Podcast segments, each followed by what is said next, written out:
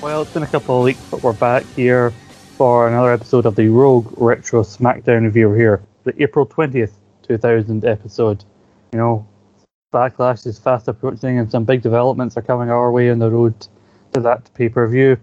And I am Scott McLeod, your usual host, and I'm joined by the man who I had to take some time away with to try and work on that article that he wants me to do.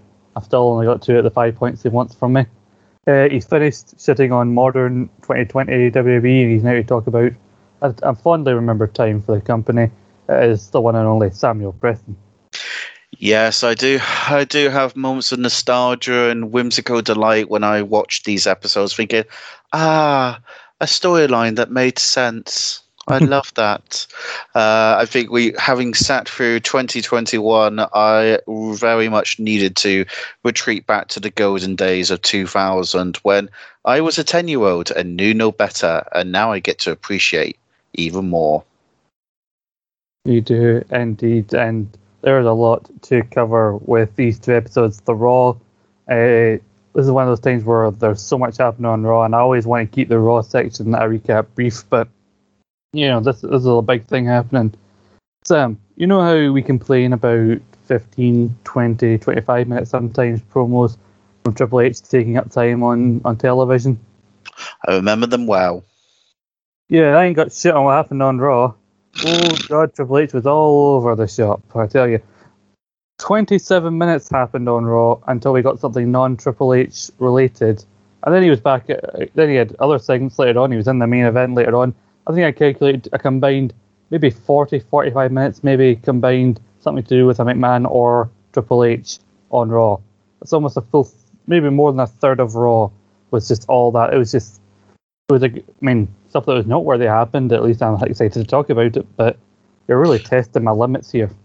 Yeah, it doesn't sound like it was anything like in 2013 or whatever it was with the Authority appearing for 45 minutes on an episode war and fuck all happening.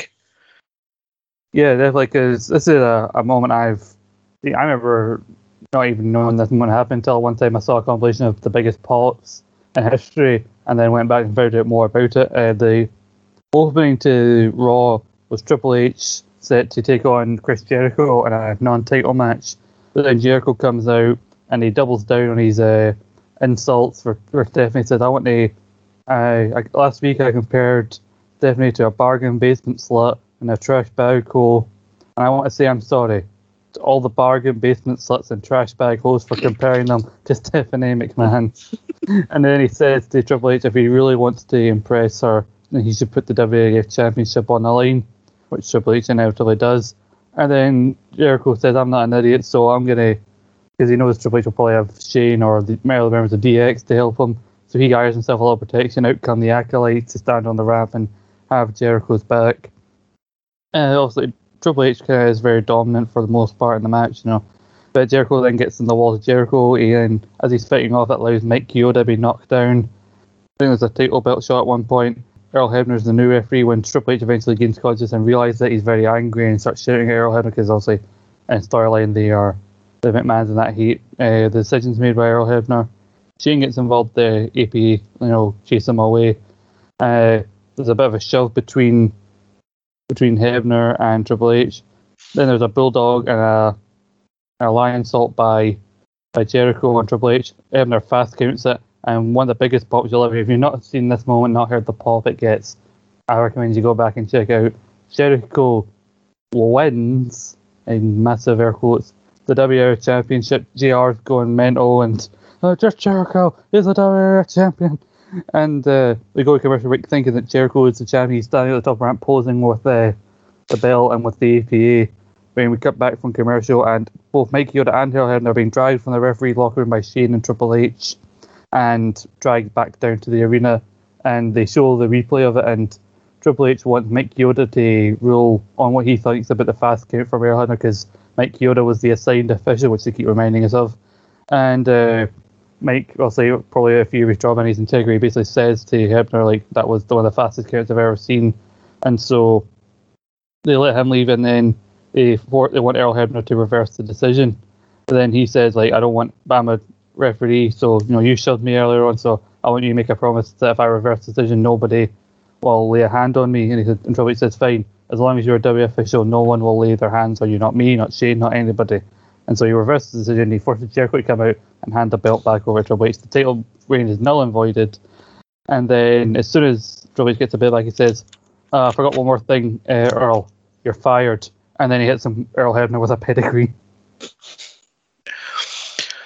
It's amazing the amount of detail included. I actually have it that I remember this storyline so strongly when I started, like literally the moment I started watching this episode and the intro came on for SmackDown and I saw the bit with Triple H's bad day. I was like, holy shit, it's this moment. And I remembered it so vividly. And even now, the pop is so brilliant. And it was one of those moments where it was a proper shock for the audience. They were instantly into it, and it's a fascinating storyline. The fact that Triple H got to basically have it reversed, and now Hebner gets fired, is a culmination of several weeks of build up, which is already making this more impressive than it would have been, like say 2-3 months ago. It's just engrossing television. You can't help but be invested watching this. And I can only imagine how much you enjoyed that episode of Raw. Yeah, because I can almost see what's happening. Like they keep saying, as long as you're official, and, oh God, it's not going to work out well for you, Earl. And then he says, oh, but then now you're fired. So now I'm going to beat the shit out of you. And I know that's an important plot point. Yes, so and as much as we shit on the whole Rock pinning Triple H and not being the champion, the fact it was Earl making the count then started the issues between him and Hebner, and we've seen every so often him and Earl getting each other's face, which is a thing that would actually continue for a good couple of years in the early 2000s. And now obviously Earl Hebner's take after last week is like, I've had enough of this, and just like, fuck you Triple H, and fast counts him, but then eventually has to obviously go back on it. So they lull you in by thinking, oh, like you tuned in to start the Raw thinking, oh geez, Jericho's won the belt. You stay tuned, obviously see what happens, and obviously after Earl gets screwed over, then you tune in to see, you like hoping that Triple H eventually gets, you know, he's comeuppance for that. So it's a good way to kind of keep you invested. And yeah, the other thing that starts back to Triple H's bad day and everything. I just want a compilation of that scene that Triple H getting shoved by him or Linda McMahon walking down, just all this over here, because you had a bad day. Can't remember the fucking lyrics. Someone out there needs to make that video and need to send it to us, and then we get to watch it before the next episode and just be like, this is the most amazing thing I've ever seen. I actually love that song as well, so if I got to see it with Triple H, I think I'd be living the life of Riley. I'm not going to lie, I love it. Yeah. I'll try and work it in there. You lost the world title, you got it for first, and you hit an old man. I'm not an artist, as you can tell. But I am surprised to hear that. I now have a better idea of why it's taking you so long to come up with 2 points for Steve Blackman, and still have 3 to go. Oh yeah, that's why. But things got worse for Triple H later on, because they kept having segments of you have that old trope of in the Attitude Era, a limo's arrived, and this time it's Linda McMahon. She's greeted by the Stooge, and she teases it's got an announcement regarding The Rock, and they keep having like Shane and Stephanie all constantly appearing in the locker room going, what is she here to talk about? Why has she got to announce regarding The Rock? They try and get Shane to try and get the information out of her, but she won't tell him anything. And then she eventually goes to the ring and announces that I think it's a bit unfair with Stephanie and Vince in Triple H's corner. So she announces that I think The Rock deserves to have someone in his corner, and she announces it's going to be Stone Cold Steve Austin, which again, another massive pop from the crowd, another reason to watch Backlash if you weren't already going to watch it. And obviously Stephanie, Triple H and Shane come out and they try and intimidate her into changing her mind, but she won't do it. And Stephanie basically threatens that she's going to slap her mother again, but then she goes to do it and then gets her arm caught and then just smacked right in the face by Linda, who slaps her just so quickly, just hand stop, slap, and then her immediately going, oh God, what have I done? You know, it's the best kind of acting you can expect from Linda. But then Triple H just grabs her to try and give her a pedigree, and then Shane just goes into autopilot because his mum just fucking shoves Triple H. That looked so chaotic and frenetic when I was watching the clips to it. And I have to say, I think Linda slapping Stephanie was probably one of the most cathartic moments of the last couple of months of episodes we've watched, because the fact Stephanie's already slapped Linda, so she deserves it. So when it's like trying to have sympathy for Stephanie, I'm like, no, this is the repercussions of her own actions. She has to deal with it. So I was cheering Linda on for finally getting revenge, and everyone's like, oh no, she's just slapped her daughter. How can she do that? Well, probably because her daughter's a bit of a cunt. Pretty much, yeah. Very much. And they try and make her out to be the bad guy, especially Jerry Lawler, about how could she slap her on rather than even though Cole and JR are like, well, she slapped her first, she slapped her a couple months ago, she was going to slap her again there. And I think they're teasing, obviously, issues between McMahon's and Triple H, because obviously the whole thing of him, he was going to, Shane is obviously allied with him, but then obviously that's his mother and all that. Also, later on, Michael Cole, in an interview before the main event, mentioned Triple H losing, and Triple H yelled, like, that never happened to the division versus Jericho was never the WWF champion. And the main event overall is DX of Triple H, X-Pac, and Road Dogg taking on Jericho and the Acolytes, which the heels actually win after Jericho gets pedigreed, because as it seems like the DX have been run off by the APA. Bill Buchanan, the Bossman, came out and attacked the APA, which is setting up a tag match for Backlash. And we've seen that the last couple of weeks that the Bill Buchanan and Bossman were assigned or also aligned with DX and McMahon, because they had that steel cage match against The Rock a couple of weeks earlier. Buchanan and Bossman, who also had a tag title shot earlier in the night against Edge and Christian, which ended in the DQ, and then Kane came back to choke slam Bill Buchanan. But for some reason, we're not getting any payoff for that Backlash. But I just put in my notes, DQ finish, I just put in all caps with multiple A's and multiple N's. Kane! It's Kane! I didn't remember Kane being written out. I knew he wasn't at Backlash, but I just assumed that meant he wasn't back till after Backlash. No, he then just fucking pops up. It turns out he's just like a magic card that you can suddenly throw out and say, like, I will sacrifice Bo Buchanan and bring back Kane or something like that, and suddenly he just appears in a flame of glory, and then it's like, right, you've used your Kane card. He cannot come back for 3 more weeks at least. Yeah. It was weird when I was watching Raw, it looked like, you know, we're getting Edge and Christian v X-Pac and Road Dogg at Backlash and APA versus Buchanan Bossman, but the way the Raw was happening up until the end, and it looked like we were building to the opposite, like Edge and Christian v Bossman, Buchanan, and DX and the APA, which that one set basically would have made sense given that also they were helping Jericho and the other guys are aligned with Triple H. But then they set up the Edge and Christian one because also we had that, I think, again with Earl Hebner reversing the decision, the tag title match after there was a foot on the rope when DX looked like they won the tag belts. And then Edge and Christian kind of walk backstage, and then okay, there's a bit of trash talk between them and DX, and then DX just jumped them and decided, okay, and then we open Raw SmackDown this week saying, oh, the match has been made official for Backlash, DX versus Edge and Christian. I have to admit, when SmackDown starts and we end up going into the first match, one of the first things I wrote was, I'd say it's surprising that Road Dogg and X-Pac get a tag team title shot just because they attacked Edge and Christian, but I'd be lying. It seems especially like the sort of thing that would happen for DX is that all they have to do is attack someone and they get a title shot. I thought it was a little bit daft, but it does mean that you get an opportunity to see the 3 best tag teams in the division, which is Edge and Christian, Hardy Boys and Dudley Boys, in different matches as opposed to having them fight each other again. So it gives you a breather and allows you to get more matches on the card to hopefully strengthen the overall tag team division. So I get the idea behind it. I think it makes sense. But the only problem is that Road Dogg and X-Pac are already feeling very tired with their antics as DX. And I actually think in the opening match of SmackDown, it does feel like the beginning of the, pun not intended, backlash against them because of how generic and boring they're getting in comparison to the much more exciting wrestlers now coming to the forefront. Yeah, it does, you know, that the stick has definitely gotten old at this point. Like, it's not even the point where people are still chatting along with Road Dogg thing because they're not as much anymore. But yeah, also we get the big recap of Triple H's bad day, and then we go into Edge versus the Road Dogg later on, and we say that the match is official. Before I get into this match and start SmackDown, Something that's not really talked about nearly enough on SmackDown, even though it should be. We see also the Radicals at one point, but you'll notice Dean Malenko no light heavyweight title as he lost it to Scotty Too Hotty on Raw.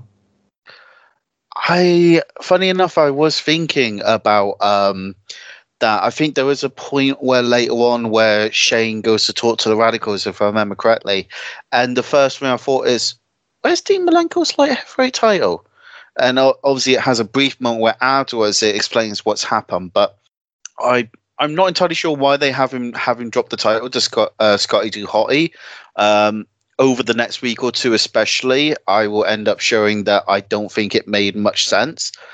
But I do feel that the ending is hopefully going to be worthwhile. But we'll get to that as and when. Yeah, Scotty did win the title on Raw. He was dominated a lot in the match on Raw, and the fans were right behind him. And it was an interesting finish where he was a suplex off the top, and then Scotty managed to roll his legs over and catch Dean in a kind of a cradle pin. So kind of the upset win for Scotty. He does have a title defense on the next episode of SmackDown, and between now and then, the only other time he really appears to defend the title is apparently there's a triple threat on Sunday Night Heat. So he would have been at this taping, because I think they taped Sunday Night Heat at the same time. Because you often see when they throw the apron skirt up for weapons, you can see that the Heat logo is underneath it. So he did manage to get a title defense sandwiched in between his next match with Malenko. But, we'll talk a bit more about that next week. But yeah, it starts off with Road Dogg versus Edge. Road Dogg tries to down jump Edge. The star bells the backfires. Edge gets the upper hand, slamming Road Dogg into the barricade. Kind of back and forth. Very, very much a quick start. We're used to these very quick TV matches. It's interesting because Edge and Christian are both kind of the workhorses. Both can be considered workhorses, but I think Christian's considered more the underrated kind of worker of the team. So him versus X-Pac later on, I was excited for. This is a weird matchup between Road Dogg and Edge. I wasn't sure how it would go. And then there was a reversal of pin by Road Dogg, and he grabs the tights for the win. Obviously a quick thing to start off, but I don't have that much really to say about it.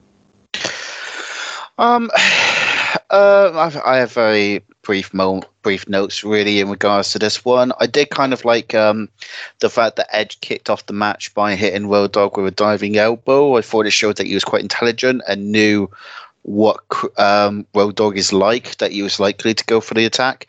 It's a nice little hint, I think, to the intelligent little plans that Edge and Christian will demonstrate over the next couple of months.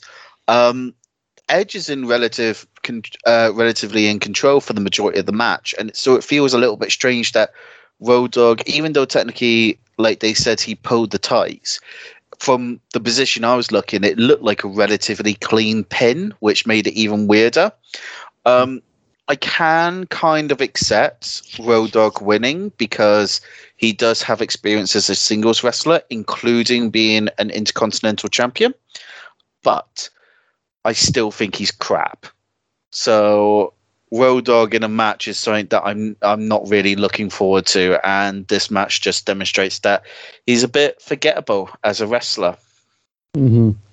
Yeah, I agree. So I don't often look forward to Road Dogg matches because they're not the most enjoyable to watch for me. When we get into a Triple H segment, because of course we do. Also, I was going to say about the match, like you said, like Edge being in control, that does seem to be a running theme with TV matches in this era. Somebody gets a lot of offense, probably to make them look strong, when somebody out of nowhere gets the win over them. There's always the person that loses that gets the most offense. Yeah, which I don't think actually ends up helping either one, because it makes the winner look lucky and it makes the loser look a little bit daft. And also it just gets repetitive. Mm-hmm. Yeah, pretty much. Triple H also comes out with Stephanie and talks about the whole idea of Raw being a bad day. Said it wasn't. So theatrics won't show him being screwed by an incompetent official. I won't show that like Chris Jericho was never the WWE champion. Something we should actually mention is Jericho has made clear in his book, his second book, Undisputed, to be more specific, that the day of TV at Raw where he almost won the title and then the decision was reversed, he was planning on quitting the company, and obviously Vince came up with this idea for this angle, and he went, oh, okay, and then he was kind of feeling a bit sad that it wasn't going to count, and then Vince did promise him that one day he'd win the belt back, It's interesting because, which also makes his comments a year and a bit later when he's overheard by overheard with Taker saying that, well, this is a sign that the business is going down the tubes if we're putting the belt on Jericho. So that means one or two things: either Vince was lying about Jericho ever win the belt back, and then was kind of reluctant into this and want to put the belt on him, or maybe you could tell that Jericho was a near shot and was trying to take the piss out of him. Or maybe Vince is just a bit of a douchebag. That's always the option. That's the option I'm going with. Mm-hmm. So it's interesting how Jericho was convinced just from this one night to stick around. But then he says about what happened with Linda and they're trying to create her as a bad guy. And he said, you know, if we have children, Stephanie, I don't think I'd ever feel comfortable letting Linda watch them. And they talk about Austin Mina and they say it's unfair. And they decide to get back at Jericho and The Rock, as they're their most hated at the minute, and put them in a lumberjack match later on. And then, as Triple H is wrapping up, out comes the ECW champion, Taz. Sam, I don't know how much you remembered about this, but Taz appearing on WWE television as a belt. Were you surprised watching this match to see Taz come out as ECW champion? When I originally watched it back in 2000 and I was just starting to learn about ECW, I was very fucking surprised, I have to admit. But the moment that Taz's music started this time, I instantly had a major flashback going, oh my God, is this the episode where Taz is EC champion? So when he came out, it wasn't a big surprise to me. I will say that his promo was a little bit more nonsensical now than it was back then. But the segment overall is a mix of fascinating and also frustrating, because the first 8 minutes of airtime of Triple H and Stephanie is pretty much them just telling us everything we've already seen in the promo package, so it's a waste of time. And the only worthwhile thing announced in the main event of SmackDown took less than 2 minutes. So it was mostly 80% pointless. But the moment Taz comes out, you are watching a sense of history occur, and having it occur in Philadelphia as well. It's a situation you have to take advantage of because you're unlikely to get a response like this anywhere else. And this was... It's seeing the ECW World Champion challenge the WWF Champion is a huge moment. And it just made me look forward to seeing the match later on. I was thinking to myself, it's probably not going to be that great from everything that everyone always says about it. But getting to see it again, I got that moment of excitement. So for me, it was a good moment. Yeah, definitely. Because like you said, it's in Philadelphia. You can't not take advantage of it. And Taz on the show and putting him in a featured spot, and you can't get more featured than, you know, come out and confronting the world champion. And, you know, because this is like, other than that week or so where, you know, he was in a match with Rock and Angle at the same time and kind of sniffing at the IC belt, he's really been kept very low down the cards. This is their highest spot he's ever been really put on the show at this point, so it's a big testament for him. He won the Thursday of the previous week. He showed up at an ECW house show to beat Mike Awesome because there's a whole thing out Awesome going to WCW as the ECW champion. That's a whole blabber. And Taz did appeared on Raw as the ECW champion, and I remember him coming out and said, I'd been waiting. I knew there was time where he appeared on WWF TV as the ECW champion. I was just waiting for it. I just can't remember when exactly in 2000 it was. And he was in a triple threat match on Raw against Crash and Perry Saturn for the hardcore belt. He didn't take the fall, obviously. Just like they thought it would hurt him just win the ECW belt.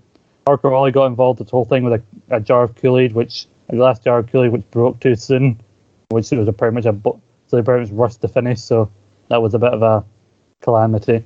So yeah, but Taz, as I've said before, he should not be allowed a microphone. He, as you say, very nonsensical, and there was a very loud ECW chant because they're in Philly. Talks about how Triple H runs his mouth and everything, and Triple H, he makes a challenge and he says he's going to accept it because he wants to prove just how much ECW sucks. Yeah, I'm not surprised that the first moment they had, the ANC try shitting all over ECW, which is unfortunate because then I do believe in the idea that it's more impressive if you when you beat someone if you put them over how much of a challenge they are. if you make out that they're just shitty or crappy or whatever, it makes it less impressive if you beat them. So I always hate this WWE style of making sure that everyone else has to seem crapper in comparison to them. And I think overall it causes more damage than it does victory. But from Jerry Lawler, it's not really a surprise because he's always hated ECW even since '97. So none of this was a surprise to me. I mean, I think it's good that he started shitting on, because obviously he hated them in their last time they did business with ECW. Saw that some consistency and Lawler's character, and it is a shame. You know, they've worked with ECW in their original run twice. The first time was right when they were probably at their hottest, right about the first pay-per-view, and then he got the ECW champion, showed up on TV, but, you know, he's contracted to the WWF, and mainly because he jumped ship, because ECW is pretty much slowly but surely dying, and will eventually, in 2001, be put out of its misery. But I do like Jerry Lawler's interaction with ECW, and my favourite line of Jerry Lawler's probably ever done was when he did show up at an ECW show, I think it was late '96, where he said, "This bingo hall should be made out of toilet paper because everything in it is shit." God, as much as I hate Lawler as a commentator, he is very good at getting heel heat. He's much better on the microphone and as a competitor probably than he is a commentator. Even nowadays, having coffin matches against Enzo Amore in 2021. Which he won, apparently. Jerry Lawler won that match, I think. From what I've heard. I think you're right, and that's probably just suitable for the amount of strangeness with that entire situation. We come back to Chyna and Lita. Chyna talks about Eddie's past his GED, which he was cramming for before his tag match on Raw, because he said he really wanted to pass it, and he's warning Lita not to screw up like they did on Raw, because Essa Rios teamed with Eddie Guerrero in a match on Raw against the Hardys. Yeah, against Hardy, which is again interesting to see Lita and on the opposite corner from the Hardys and everything. But it was Lita goes for a moonsault, trying to get involved. You know, Chyna was pushing Jeff off the top. The referee was distracted. Lita goes for a moonsault, but accidentally hits Eddie, and that leads to a twist of fate by Matt Hardy, and the Hardys got the win because Lita fucked up basically. And then Chyna goes angry about it, took her frustrations by powerbombing Essa Rios afterwards. So there you go. I'm not even surprised. I mean, for my first thoughts, though, in this entire situation is that, one, Chyna comes across as a bit of a bully to Lita, which is very heelish, despite the fact that she's supposed to be a fan favourite. And the second thing was that I was going to say that Essa Rios teaming with Eddie and Chyna would be a bit of a good rub for him, but as soon as they showed that he basically got powerbombed by Chyna a few days prior, I was just like, okay, maybe I'm wrong. So I'm curious to see how Eddie Guerrero and Essa Rios do in a storyline together. But my worry is whether or not Essa Rios is going to come out of it more damaged than before. Although it probably isn't going to be any more ridiculous than Jerry Lawler trying to suggest that he helped Eddie Guerrero pass his GED, when I'm pretty sure the only thing that Lawler could help anyone with is a mastermind subject of Playboy Center models. I don't even know what to say to that. So we got another tag match coming up in a bit, but we've also seen Stephanie asking Kurt to be a lumberjack, because we're going to see a lot of that. The McMahon Helmsley regime, you know, recruiting lumberjacks for the Jericho Rock match later on. This time it's the Dudleys taking on Eddie and Essa Rios. Also, this is all meant to, the whole tension between these two teams is meant to lead to an eventual match at Backlash for the European title, which again, even though what happened on Raw, Essa Rios eventually getting the challenge for one of the secondary belts on a pay-per-view is still, I think, probably the highest he's ever going to get in the WWF, because, you know, the European title, for whatever you might say about it, is still more high-profile than the light heavyweight title was. But there's a fast-paced sequence at the start between Essa Rios and Devon. Eddie gets a drop kick off the top. There's a hot tag in the Barbaru, who then catches Essa Rios in a sit-out powerbomb. They go for a 3D, but Eddie pulls Barbaru out the ring, so it actually looks like Essa Rios and Eddie may have put their differences aside. There's a DDT and a dive to the outside by Essa Rios, Lita Di goes for a dive, but accidentally hits Eddie Guerrero. Then there's a 3D by the Dudleys for the win. Chyna then gets in Lita's face once again, turns around and sees that the Dudleys have set up a table. And then as commentator, great, I like this a little bit here because she just throws her at the Dudleys. And Michael Cole goes, Chyna just threw Lita to the wolves. And Jerry Lawler says, worse than the wolves, those damn Dudleys. Yeah, okay, that was actually a good line from Jerry the Perv Lawler. I have to give him credit for that. First of all, going back to Stephanie and Kurt Angle, because I think I have several thoughts regarding that segment. Is that one, I like the fact that Stephanie and Angle have a bit of mild flirting. It's a good example of long-term storytelling that's going to occur throughout the next year. But also, this is the start of where you're getting good storylines throughout an episode where the segments can combine and actually build upon each other. And I think starting off with Stephanie and Kurt Angle with that one is a really good example. And it makes the segments in between actually interesting. It's not DX trying to put on Thanksgiving with a bunch of homeless people. It's actually got impact to it.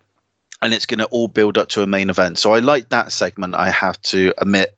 In this match, it was an okay match. It was more of an opportunity to give Dudley Boys a win before facing TNA at Backlash, and also to continue the issue with Chyna and Lita. Again, Chyna is coming across very much as the heel and the bully in this one. So if anything, any actions that Lita does against Eddie and Chyna after this one, that is again the repercussions of actions, and I'm kind of on Lita's side. She's trying to help out, and yes, it goes wrong, but Chyna is very much a bully because of it. But overall, I have to say fair play to Lita for taking that powerbomb through the table, because it must have been terrifying to do, and she took it like a champ. So fair play to her, and hopefully that was one of the first moments they went, actually, we might have something long term with this individual, because she's willing to take the bumps that's required. Yeah, we don't actually get to see Risa a lot of matches. I don't know what her experience level is in terms of, you know, actual wrestling matches. I know she did appear in ECW for a brief spell, but when she does do something, she's doing a moonsault or a hurricane runner, or then again this, you know, tails, which is eventually what's going to help get Lita over with the crowd that she's doing all these risks and taking all this stuff, because it also keeps going the theme of what is going to be the theme of WWE's feud with TNA, and that his obsession with powerbombing women through tables, and now he's powerbombed yet another woman through a table, and he does that weird face that he does. And yeah, I agree with what you said about Chyna and the way she acts, and I definitely think that Chyna is, at this present moment in 2000, maybe she'll get another brief spell being over again later on 2000 before she eventually leaves, but I think fans aren't really sure how to react to Chyna at the minute, and I think her and Eddie's face turn, I think, is officially cemented around about the time of Backlash itself, and I think a lot of that is down to just the charisma of Eddie more so than anything that Chyna does. I think over time people kind of like Chyna as well through association with Eddie, so I think also they were putting Eddie with Chyna because Chyna was more established in terms of WF fans than Eddie was, because Eddie was coming from WCW. I think Eddie, in the grand scheme of things, when you watch these shows back, did more for Chyna than Chyna did for Eddie. I agree. I think you're right. I think that it was definitely a case of probably trying to give Eddie the rub from Chyna because she was popular at the time, but eventually the fans are just realised that Eddie is just such good quality and has great charisma that he almost by pure force of will turns himself into a face, and then Chyna is a face by connection, but her actions at this time doesn't really suit for it. So I'm curious to see how they play it as they go through, but I have to admit, it's good fun getting to see the early days of Eddie and Chyna, because they really do bring some of the best work out of each other, I feel. Yeah, I definitely agree with that. Backstage, you've got Benoit, Saturn and Malenko being recruited by Shane McMahon to be Lumberjacks.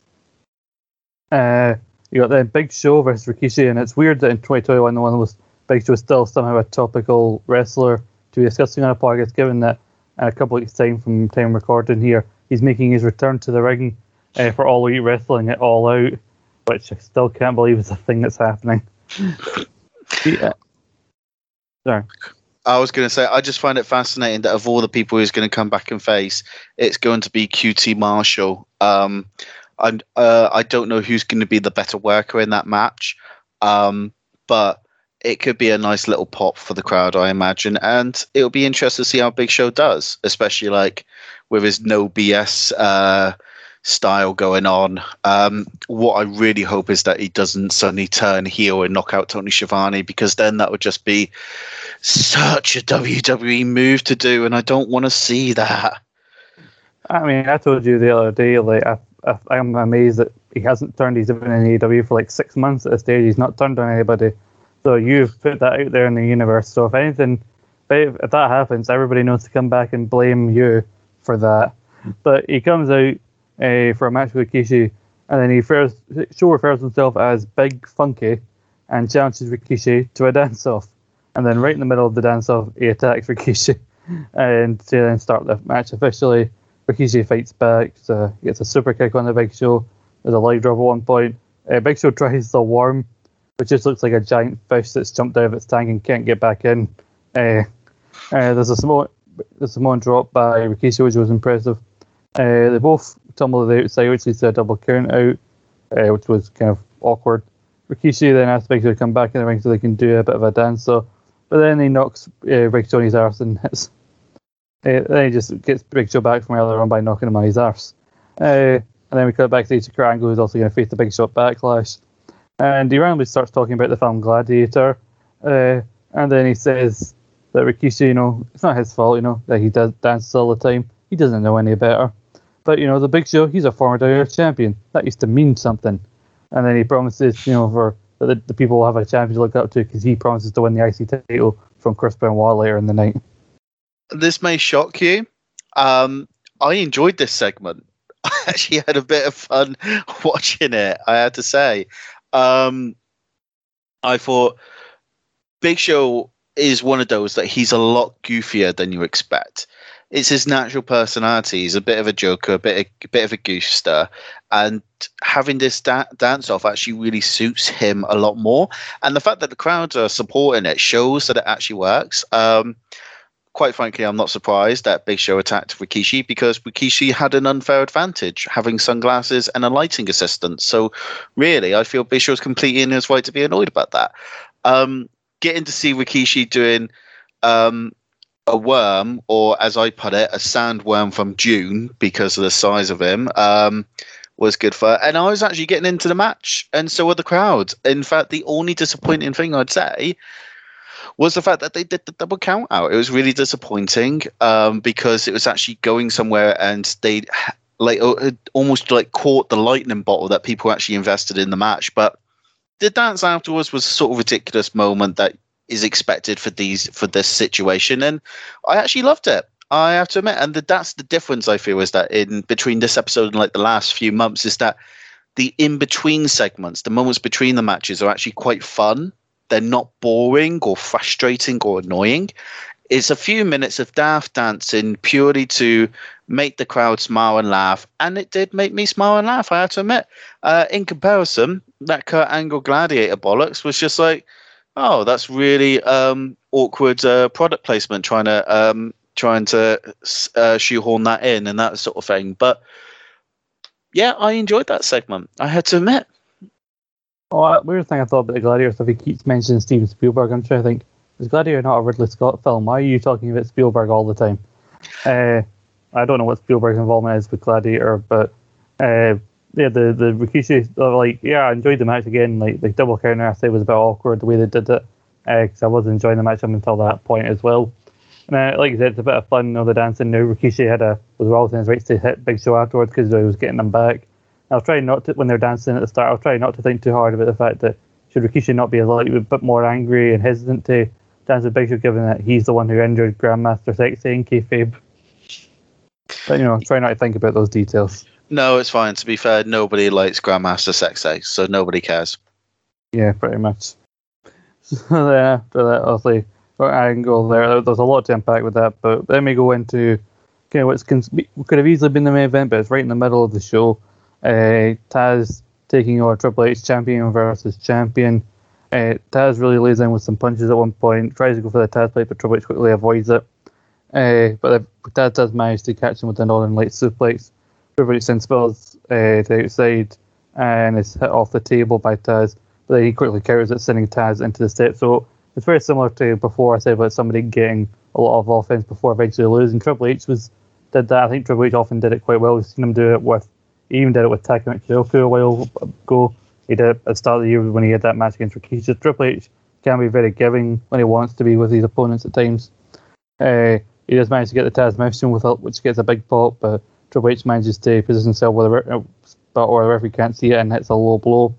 He goes for a pedigree, but out comes Tommy Dreamer, who's meant to be facing Taz for the title at the Cyber Slam show that's happening in a couple of days' time. Accidentally hits Taz with a chair, and that leads to Triple H basically getting the win.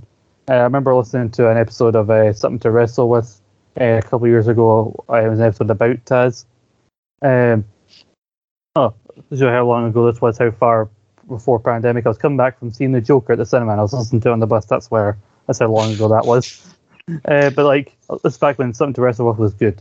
And Bruce Pritchard wasn't fucking up WWE, but Pritchard was basically confronted by Conrad, basically, who also they take as a fan tries to say, why the hell would you have this guy lose and this and that? And he's asking about Taz losing to Triple H on SmackDown, and also as Pritchard says, also they weren't going to have him beat the WWE champion even if they were showcasing him, but he justifies it in that they had Dreamer basically be the one who kind of cost them the match because it was helping to build to ECW show and it put some tension. And what is essentially a face versus face match between Taz and Tommy Dreamer, which I think is fair enough. It wasn't necessarily clean, which Triple H wins barely ever are at this stage. So I didn't mind it that much. Taz will drop the belt to Tommy at SummerSlam before Tommy immediately loses it to Justin Credible, because Tommy never really wanted to win the title. He wanted to be a guy who just went his whole run and never win the title. But I think one of the reasons the ECW eventually died is they couldn't figure someone better to take it off him than Justin Credible, who, fun side note, follows me on Twitter. I think the reason why they end up having it go to Justin Credible was because, all due respect to Justin Credible, you were not going to have WWE or WCW go out of their way to grab him while he's the champion. He's not a big enough star or good enough wrestler to be worthwhile. So by putting the title on Justin Credible, ECW and Paul Heyman pretty much had a guarantee that they would be able to keep a champion for at least a couple of months. In regards to this match, first of all, it is the first match of the evening, and we're bringing it back to have been booked on the night, and already the biggest match of the night so far, as usual, because God forbid that they actually have a big match normally booked before they start throwing extra ones on. So this is match number 1 of the booked on the night section, which we always love. So usually if a champion is in a non-title match, it means they're likely to lose, at least in WWE, because that's how they do things. So if WWE was going to have it that Triple H wins, it might have been better to put the title on the line in order to really get the crowd hopeful and invested. And those moments where Taz gets the Taz mission locked in, you could think to yourself, oh, it could happen. He could actually do it, which is always never really going to happen. But you could have that moment where that sense of belief. If it's non-title, which it obviously is, then surely Triple H could afford the loss. Because just imagine if Jericho or The Rock had cost him the match to continue the story of his bad week, to tie into what's happened. So you give a bit of a rub to a promotion that you've already helped out anyway by having one of your wrestlers win the title. You could then have it that after Taz loses the ECW title, he now could be a upper mid-card, possibly even main event option because of the fact he's got that pinfall victory over Triple H. Triple H himself will have it at some point that he'll lose to Taka Michinoku and doesn't have a problem with that. So it doesn't make sense to me as to why they'll have a non-title match where the champion still goes over, because this is going by WWE's normal way of doing it. Now, I will say, on the other hand, I don't usually like champions losing non-title matches. I feel that it's detrimental to the overall aura of the champion.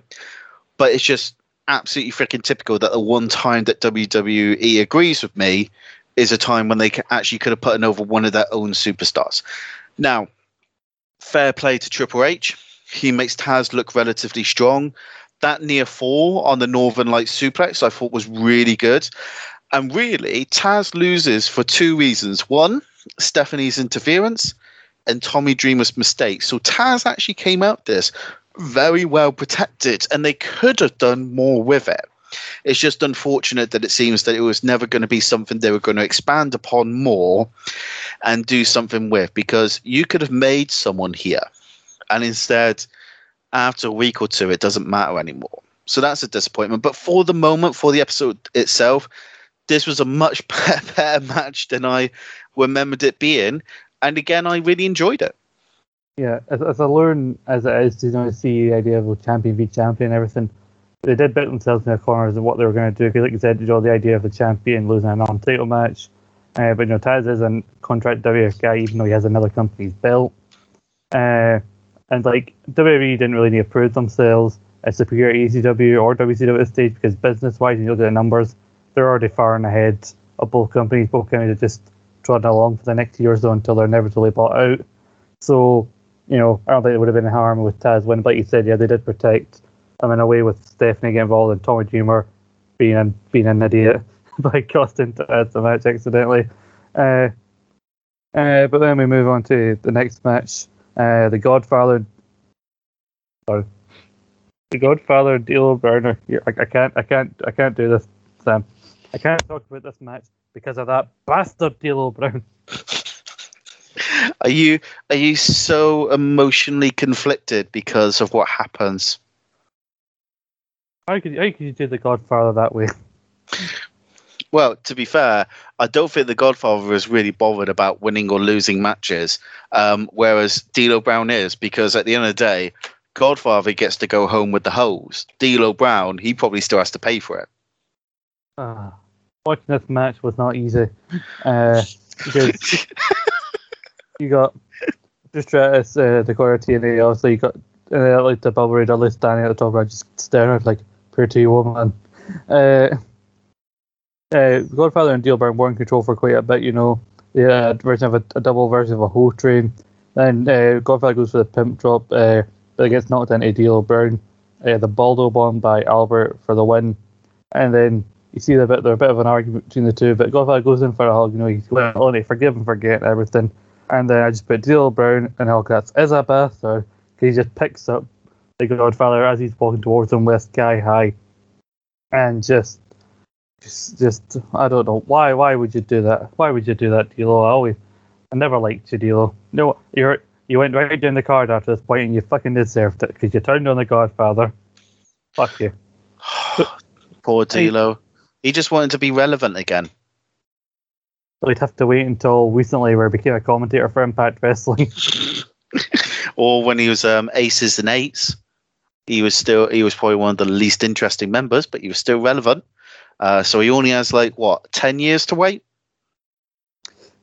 Yeah, so TNA got the win, which I think they needed at this stage because they're in a proper feud for the first time, not a thrown together match like they got at WrestleMania. So they needed to start actually racking up wins here to be threats against the Dudleys, who have already been WAF tag champs by this point. So good for TNA for getting a win here, but you know, the match was overshadowed for me by the fact that D'Lo Brown is a horrible human being. Speaking of horrible human beings, X-Pac is out, and he's taking on Christian. Also, he's a horrible human being in the kayfabe sense of the word. I'm sure he's lovely in real life. X-Pac starts in control of Christian. He gets knocked off the apron. Then Story gets involved with Christian, and then he gets caught with a spin kick. There's a senton that misses. Goes for the kill switch, or I'm pretty sure maybe call it at this point, or I don't even think you can call it anything at this stage. Then Road Dogg comes out for a distraction, X-Factor for the win. Edge clears the ring to avoid any sort of post-match beatdown. Very quick match here. I was hoping for a little bit more from Christian X-Pac, maybe go a minute or so longer. But, you know, usual Tory Road Dogg shenanigans with DX. And obviously, Edge and Christian haven't fully turned heel yet, so they're still being made to look like they're fighting from underneath. So they both had to, like you said, champions lose in non-title matches. Both the tag champs lost to both members of their challengers thing in a backlash. For this week, you think, oh, maybe DX will gain more championships now alongside Triple H already being the WWE champion, Stephanie being the women's champion. Yeah, I get the idea behind this in that, so you basically got it that with Edge and Christian involved, as a tag team, they are technically still getting the victories, which is good. But when facing X-Pac and Road Dogg in singles matches, X-Pac and Road Dogg actually have enough experience that it makes sense for them to win. So I kind of get it. I do think that Christian pushing Tori over is the sort of moment that WWE would definitely avoid nowadays. But I do think at the same time it makes sense for Christian to defend himself. What I like is that these are probably two of the smoother wrestlers on the roster at the time, I'd say. So because that is relatively fast-paced, Christian has always been very underrated at how good a wrestler he is, even at this point in his career. And X-Pac, as we know, was really well relied upon and basically appreciated by Vince McMahon to the point that anytime someone joined the company, they worked with X-Pac. Look at Chris Jericho, for instance. X-Pac's rolling leg drop off the top rope, I think, would have been quite cool if it had hit. But really, nobody's surprised that X-Pac wins as soon as Road Dogg comes out, because we know DX are incapable of winning any other way. But what they've done, at least, is they've gotten the crowd behind the champions for Backlash. Overall, I liked this match. I felt there was no wasted motion. It was fast-paced. It was smooth. I liked the nice little hint at the growing ability in the undercard to the point that you can have these more reliable singles matches to impress the crowd. And it is actually a nice reminder every now and again that X-Pac was a reliable worker. Mm-hmm. Yeah, that's what I said earlier on. I was more intrigued by the possibility of Christian and Xbox from a work rate kind of perspective, but obviously I felt a little bit let down from the way the match kind of played out. But again, like I said, I get what they were really going for here. Shane McMahon's backstage. He recruits the Dudley Boys to be part of the Lumberjack match, and then we got a match which came out of nowhere on this show, and up until Angle mentioned it earlier. But Angle's challenging Chris Benoit for the Intercontinental title, which made me think, oh yeah, you were Intercontinental and European champion a few weeks ago. You've made no effort until now to go after either of those belts. You randomly started going after the tag belts for no reason. So yeah, you randomly said, I want both my belts back. Well, I say both. He's not even snapped around the European title, even though he got that first. So he clearly doesn't care about that one enough. Obviously, he's one of those that the moment he wins another championship, such as the Intercontinental, suddenly the previous one is no longer as important. So maybe in his mind, that means that the tag team titles are more important than the Intercontinental Championship, which I'd be curious to ask Bret Hart, as one of the best examples of having won both titles, what his thoughts are in regards to that one. I have to admit, I was way more excited for this match than I really should be, because these two wrestled each other in several matches that I love, including one of my favorite matches of all time, which hopefully we'll get to long enough if we continue doing these retro reviews. So I was like instantly, because this was one of the few times where they would have a singles match, I was instantly excited, even though I should have known that it was going to be nothing like what I wanted. Although, really, even though the match doesn't last long, I think it's relatively positive in that it's quickly hard-hitting. There's smoothness to it. You can see little glimpses of how well they're clicking. There's a lot of intensity between the two. It makes the IC title feel important very quickly. My issues mainly are with the ending. I'll let you go through your piece first of all and then come back to me for my thoughts on the ending. Yeah, because I was excited to see this. I was hesitant to see how the match would actually end, because I figured maybe Big Show would get involved. But I think this is just a nice, if you've already seen what's to come with these guys in terms of the match quality that they'll have, this is a tiny little taste, a little fun-sized sample of what's to come. The best matches in the early 2000s probably are on pay-per-view rather than TV, even though they do have some solid TV matches in 2002, I believe, on SmackDown, but that was mainly because the roster was half the size of had to make up TV time. But it quickly goes down the mix. Obviously, Benoit was a great technical wrestler. Angle was a, you know, a former amateur wrestler, complete gold medalist. They may have mentioned it once or twice. He catches Benoit with an overhead suplex.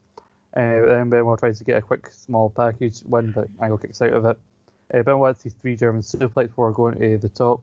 And then Big Show, rather than going for Angle for it, he just knocks Benoit off the top and then just chases Angle away. And then Benoit's kind of just left to lie there with a DQ win, keeping his belt, but just randomly just getting attacked by Big Show for a lot of reason other than didn't get to Angle. But it really wouldn't have mattered if Big Show wanted to beat up Angle and Stubbs won the title. He just could have attacked Angle first.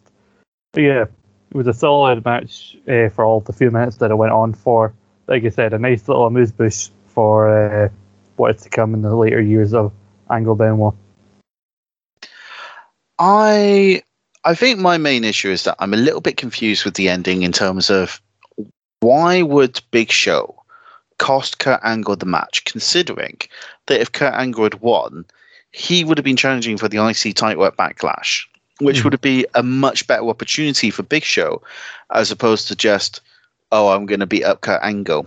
I feel that it doesn't make sense from a storyline reason or character reason. So it was a slight issue that I had in regards to that one.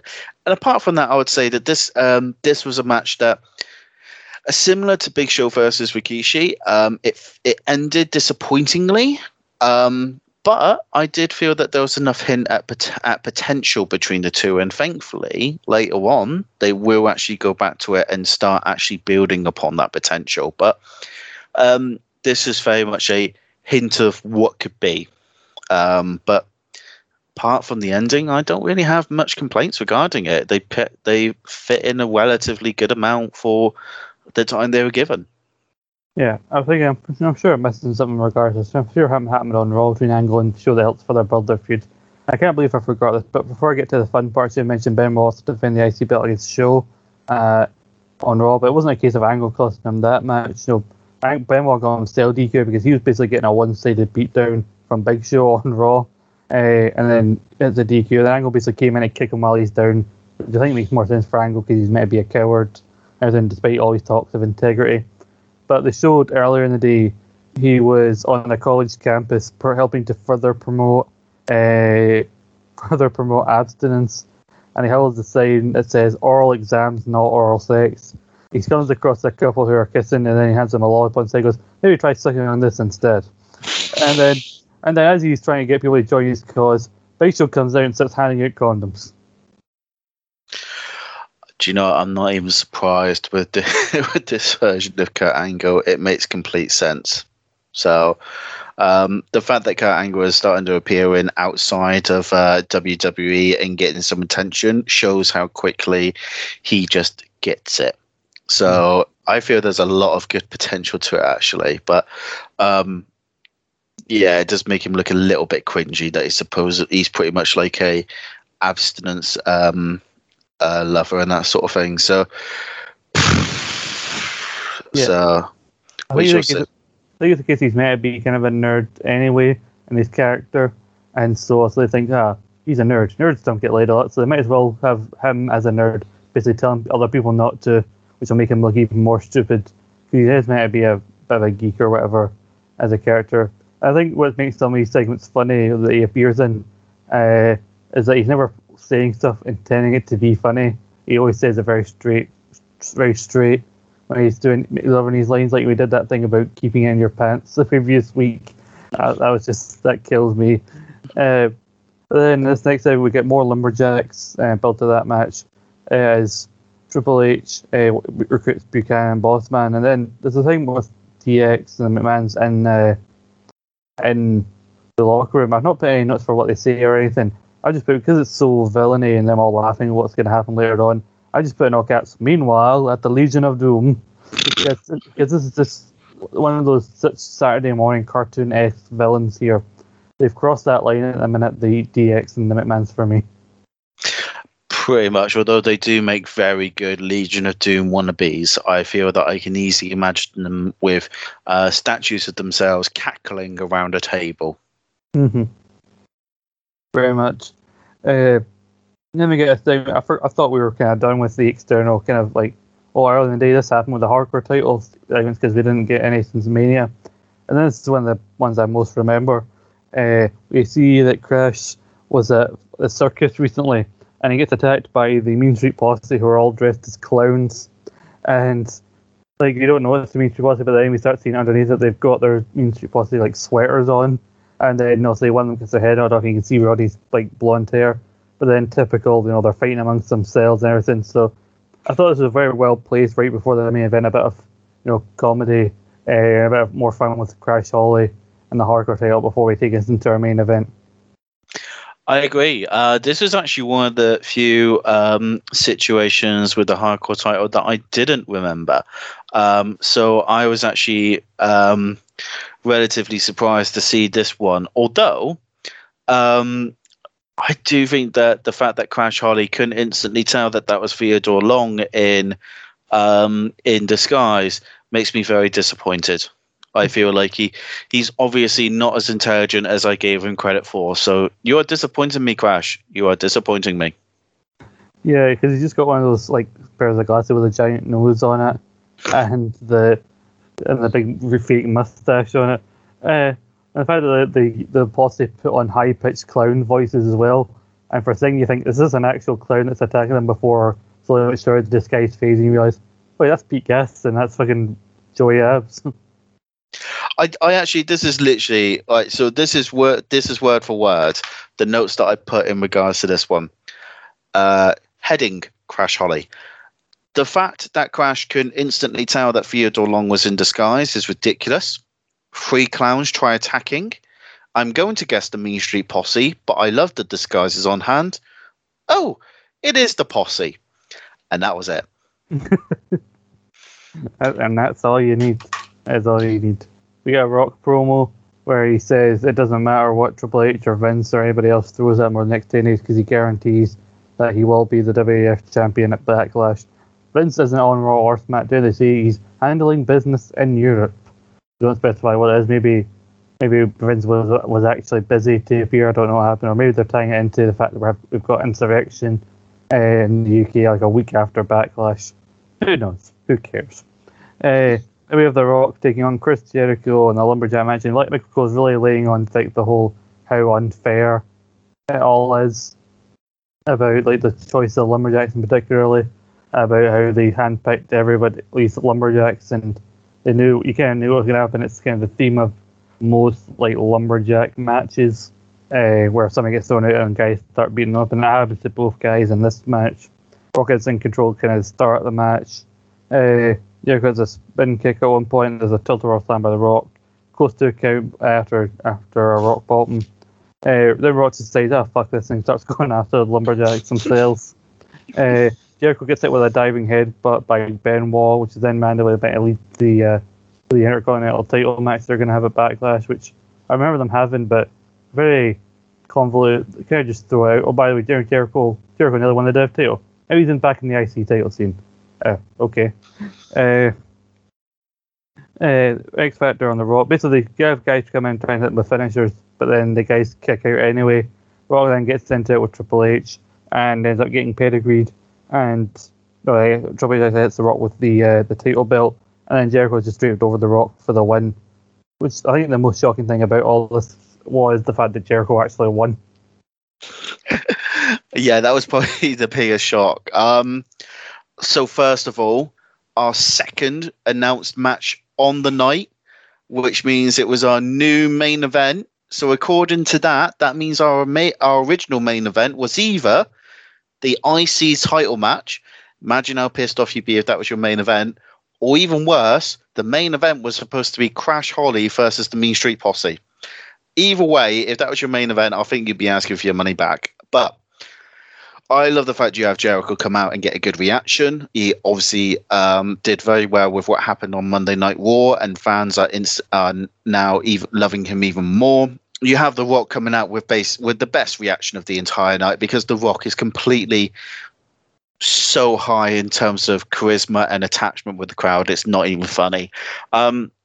Jericho with brought out a gorgeous top rope springboard missile drop kick at one point to send The Rock into the Lumberjacks. And I love the fact that at one point the two of them basically decide fuck it and they start going for the Lumberjacks. It's completely in character for both of them that they are daft enough to think we're going to go for it. But I also like the fact it's realistic enough that it backfired on them.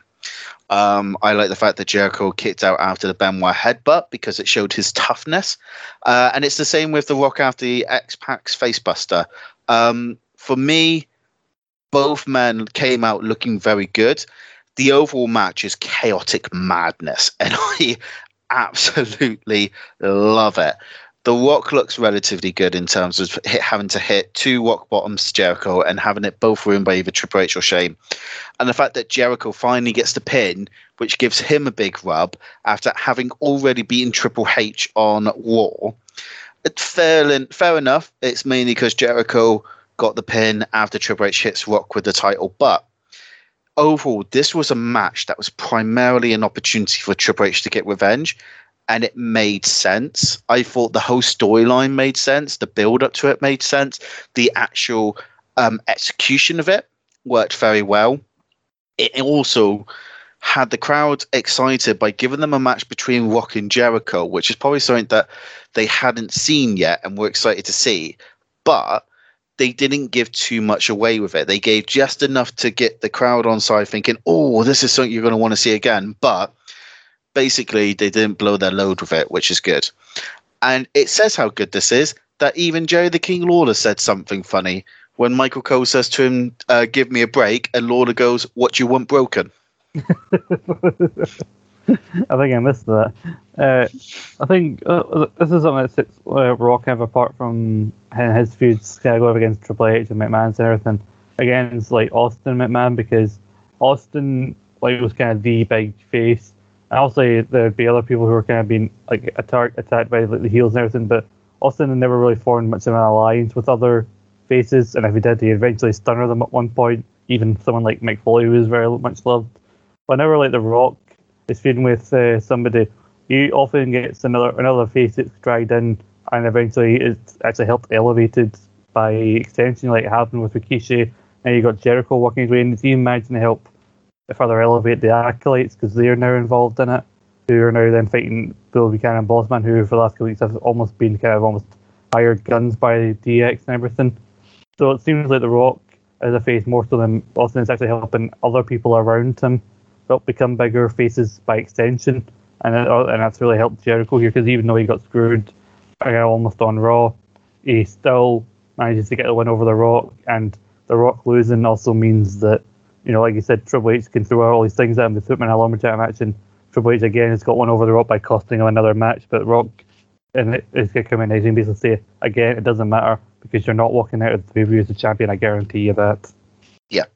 Overall, Triple H wins all round. He's weakened a wrestler that he has to defend the championship against soon. He's gotten revenge against someone who embarrassed him on Monday. And he just gets to celebrate. I still, to some degrees, would have loved to have seen them continue Triple H's bad day and turn it into a bad week and seeing what they could have done with it. But I think I get why they would have it that after Triple H has had all the negatives that occurred on Monday Night Raw, he would get it back on side by actually getting revenge on everyone. So that all made sense to me. So I have no complaints regarding that match. Mm-hmm. Yeah, I think it's a case of because also they keep kicking out of things, he's also had to physically get involved because he's trying to make it a bad day for them, not him. But even then, he still had to get himself involved in order to make it a really bad day for The Rock by costing him the match. But in a way, even though Jericho's kind of won by default because he's kind of been draped over The Rock, Jericho still comes out on top of the win here, and he also now he has something to fall back on. With Benoit getting involved, that leads to an icy feud between him and Benoit, kind of an on and off thing throughout 2000, and they even had a great match at the Rumble in 2001. I think it's a kind of weird way how you get to their first match, but I think it'll further play out that feud, which I'm excited to see, because Jericho even said, some of my best matches are against Chris, but when I was in WWE, I could never feature them on any version of a DVD compilation or whatever, because of for obvious reasons. Yeah, Absolutely. I understand the reasons. I understand why we would never see it on a DVD or anything like that, and I can appreciate that. But I'd be lying if I said it isn't going to be nice being able to go back and rewatch some of these extra matches, because the quality that the two of them had such tremendous chemistry, and it's going to be really good to be able to enjoy that on a superficial level without the context or trauma of everything that's happened since. And I'd be lying if I said I wasn't looking forward to seeing the match or the entire series between them. Yeah, we're kind of rediscovering almost this series between these two, and also takes out when he gets back into his feet with the likes of Angle, or there's some forgotten classics that Benoit has, like The Rock in 2000, that we're going to be rediscovering as this goes on.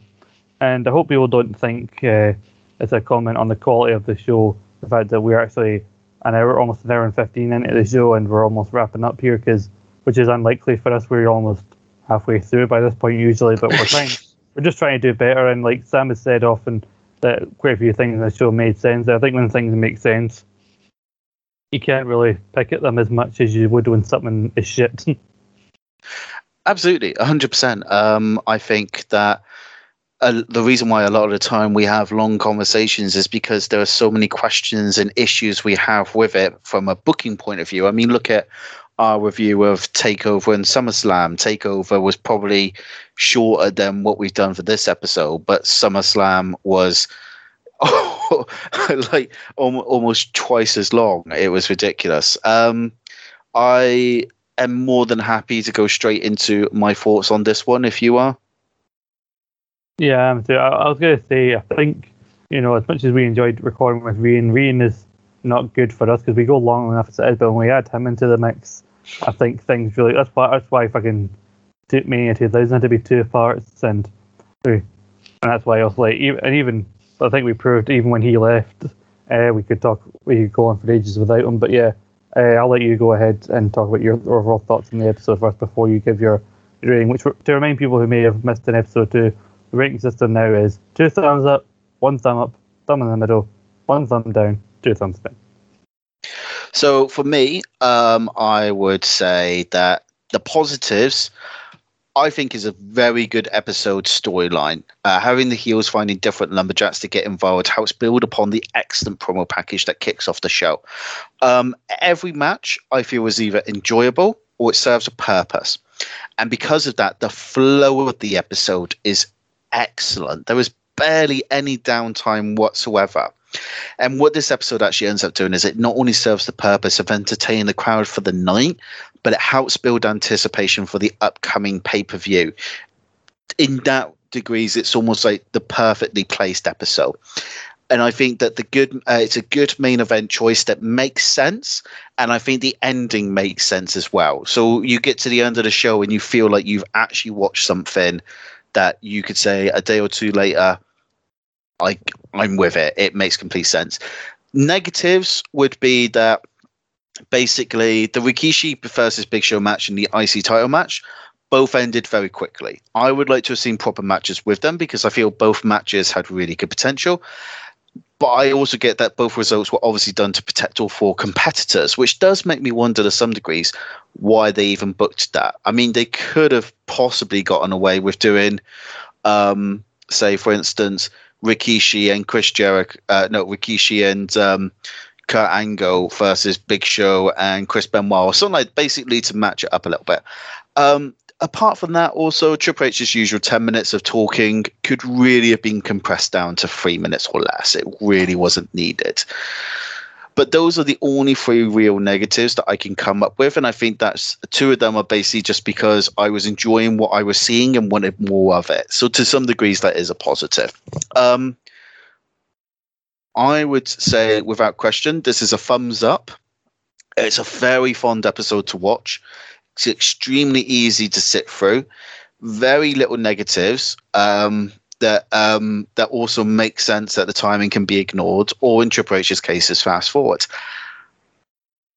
I may go so far as to say I think it could be 2 thumbs up because of how good I feel the episode flows. 1 thumb a little bit shakier than the other, but I would probably go so far as to say I could give this one 2 thumbs up.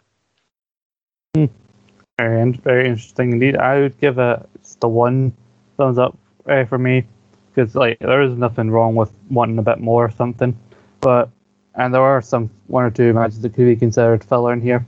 I think now that we know they've told us like what the card, what these matches are, who's going to be facing who at Backlash. Every match does have somebody who's got something on at Backlash, and if there's an interview, it's usually somebody who they're going to be facing at the show. So it does feel like every match in its own way, even TNA getting a win to help them get some momentum when they go against the Dudleys, and you've got Bubba Ray kind of working in the background, continuing his thing with Trish Stratus. Like that, even that's kind of continuing something. Like the Godfather D'Lo Brown thing, even though it comes out of nowhere, you know, that team is probably only going to go so far, so, you know, why not? Yeah, the Taz Triple H thing is a big like moment, I think, for SmackDown, and I mean, it's not really talked about enough unless you really know your history about ECW or about this time and about this era of WWE, and not enough people would have really remembered it, because I don't think it's talked about nearly as much as it should be, probably because Taz lost and people don't like that. Yeah, and then the main event was really good, and you knew it was going to be filled with shenanigans, but they managed to put together a good match, Jericho and Rock, despite that, because Jericho has talked about Rock being one of his favourite opponents, and I think matches like that showcase why that is. And I also would, so as I said before, I'd also say 1 thumbs up, and I think we've kind of been more, the fact that we've been more succinct about it is a really good sign. I don't know if we're going to be able to keep that up going into the next episode, as I'll it's a bit of a spoiler here. Next week's episode of SmackDown, I've done my research, is actually the highest rated episode of SmackDown ever. That doesn't surprise me all that much. I am curious to discuss the next one. I do have to finish up with asking, what is your recommended match? Oh yeah, I forgot about that almost. I'm not. I think I'm going to go with the Lumberjack match.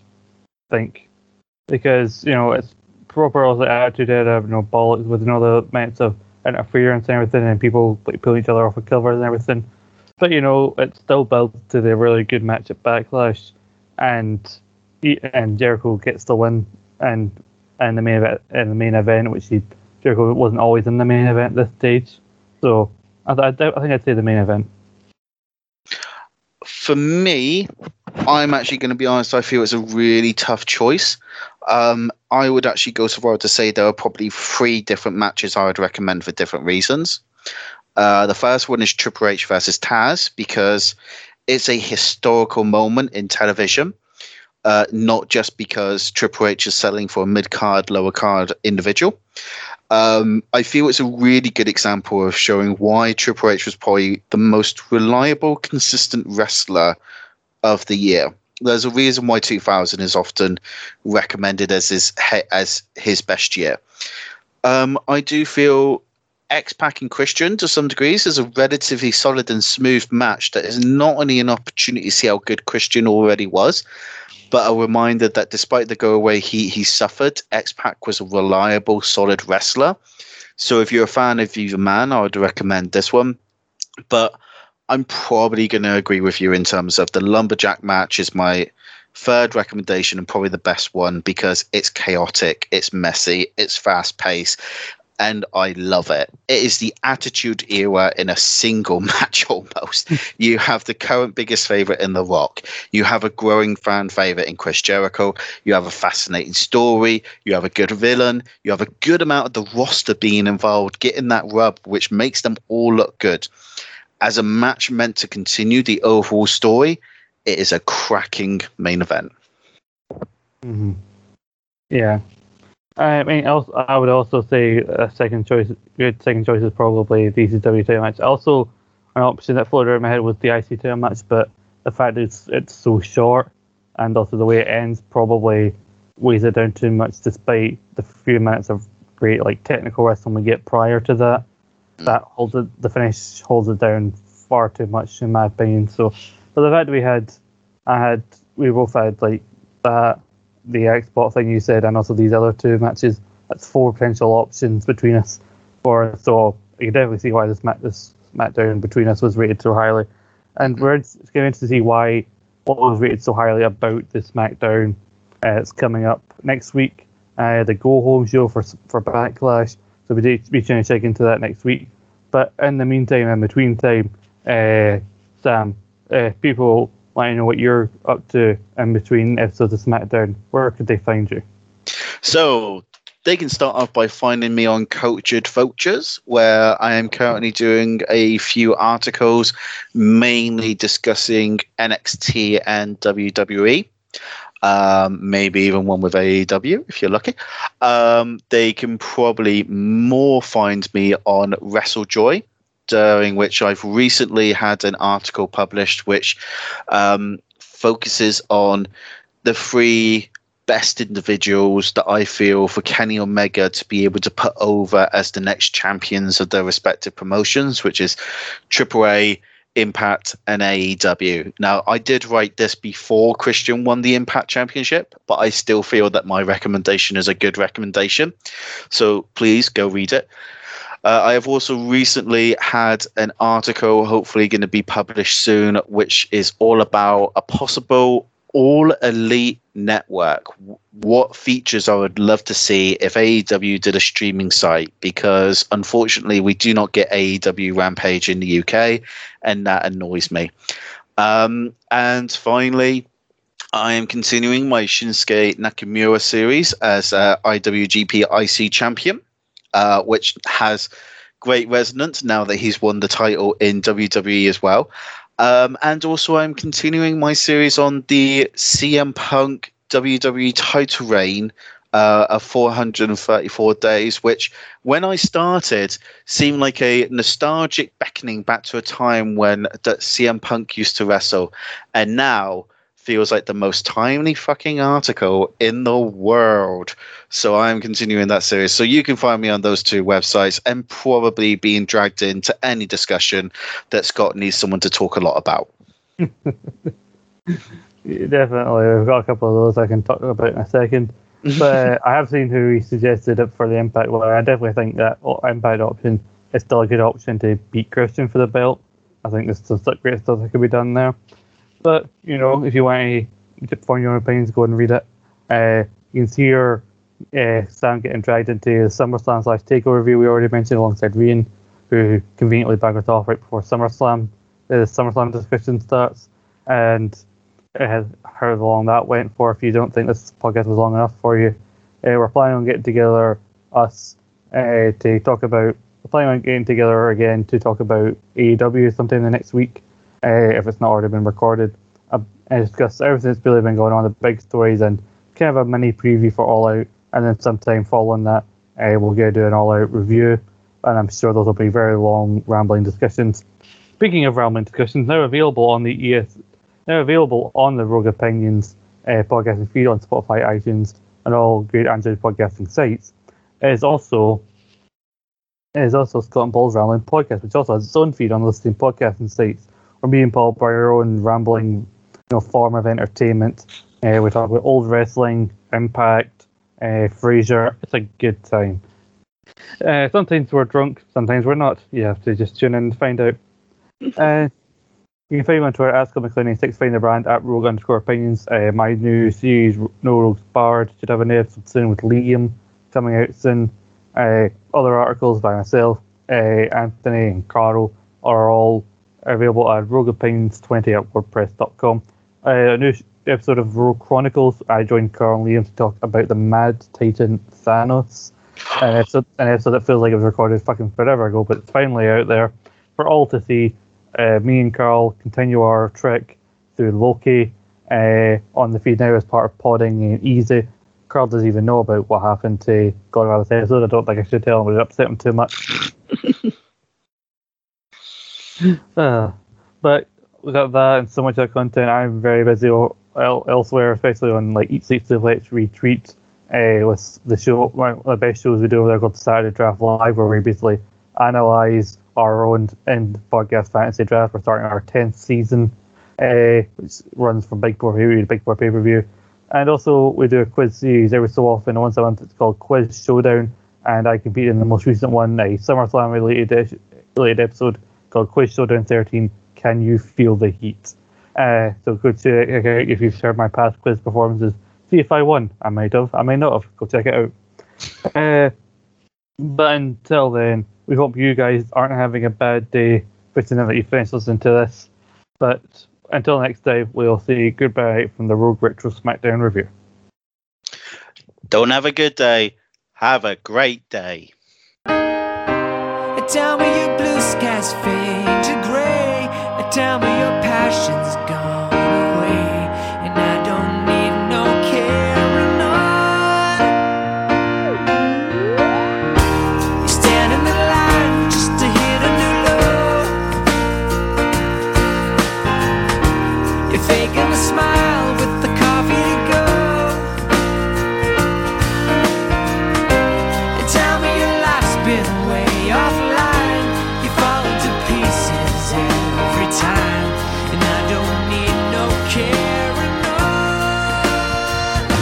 You have